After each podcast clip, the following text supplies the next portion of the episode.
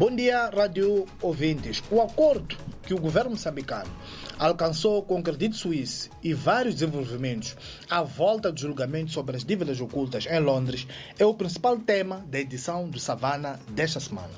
O acordo extrajudicial poderá ter eliminado 900 milhões de dívida pendente com o Credit Suisse. Num outro desenvolvimento, esta quinta-feira, os advogados de Moçambique afastaram unilateralmente dois elementos no pedido de compensação que fazem a empresa Privivest, a fornecedora de materiais destinados à proteção costeira do país. O Savana conversou com Ângelo Matus, procurador-geral adjunto de Moçambique, que explica os contornos do processo em Londres. Porém, o Fórum de Monitoria e Orçamento, coligação de organizações não governamentais moçambicanas, critica a falta de informação sobre os ganhos concretos no acordo. Pormenores sobre este assunto estão na edição de hoje.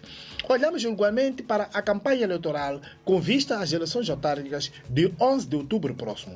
E quando o tic-tac do relógio avança apressadamente rumo à eleição dos novos presidentes dos conselhos municipais, há que avaliar quem está no fim do mandato. E nada melhor que a avaliação vir de quem viveu de perto a governação municipal nos últimos cinco anos.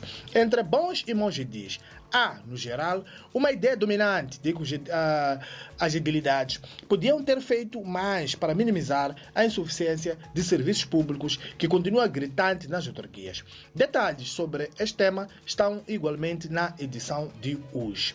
Sobre Cabo Delgado, passaram ontem seis anos depois do início dos ataques e quando a insurgência fecha estes seis anos exatos, os Al-Shabaab, como são localmente conhecidos atacantes que aterrorizam o norte de Moçambique, mostram que, diferentemente de qualquer triunfalismo sobre a sua erradicação, eles continuam no ativo, incluindo em distritos como Suma da Praia e particularmente no posto administrativo de Mbao, áreas tidas como das mais seguras em Cabo Delgado desde a chegada de tropas estrangeiras, sobretudo do Ruanda.